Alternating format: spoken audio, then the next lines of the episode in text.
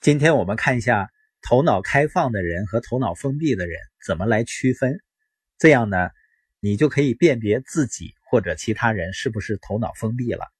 第一点呢，就是头脑封闭的人不喜欢看到自己的观点被挑战，也就是他不喜欢不同的意见。他们通常因为无法说服别人呢，感到沮丧，而不是好奇对方为何看法不同。他们在把事情弄错的时候呢，会产生坏情绪。他更关心自己能不能被证明是正确的，而不是提出问题，了解其他人的观点。而头脑开放的人呢，他更想了解为什么会出现分歧。当其他人不赞同的时候，他不会发怒。他们明白自己总有可能是错的，值得花一点时间考虑对方的观点，以确定自己有没有忽略一些因素，或者是犯错误。第二点呢，头脑封闭的人更喜欢做陈述而不是提问。通常的情况下，那些可信度高的人他更有权做出陈述。但是你发现，真正头脑开放的人，真正那些可信度最高的人，他会经常问很多问题。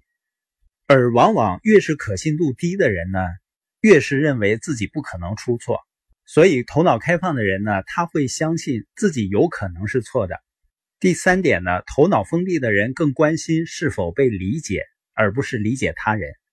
当对方不赞同的时候呢，他们通常会认定自己没有被理解，而不是想想是不是自己没有理解对方的观点。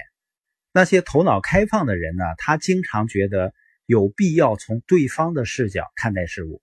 第四点呢，头脑封闭的人总是阻碍其他人的发言，他总想一味地表达自己的想法。而头脑开放的人呢，他总是更喜欢倾听而不是发言。他们鼓励其他人表达观点。第五个区别就是，头脑封闭的人他难以同时持有两种想法，他们让自己的观点独大，挤掉别人的观点。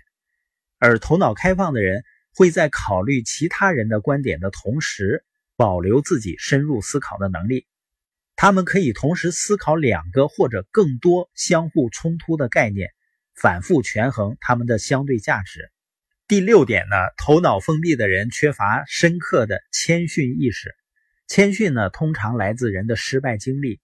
失败能让人以一种开明的心态，积极的了解自己不知道的东西。所以，头脑开放的人看待事物时，他会知道自己是有可能犯错的。一旦我们能够区分头脑开放和头脑封闭的人，你就会发现，你希望自己周围都是头脑开放的人还是封闭的人啊？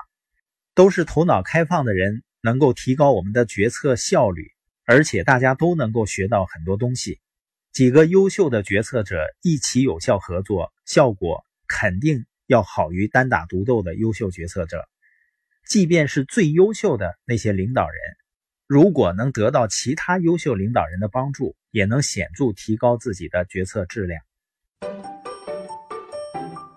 我们书友会要用十五年的时间，影响一亿中国人读书，一千个家庭实现财务自由，积极的影响这个世界，一起来吧！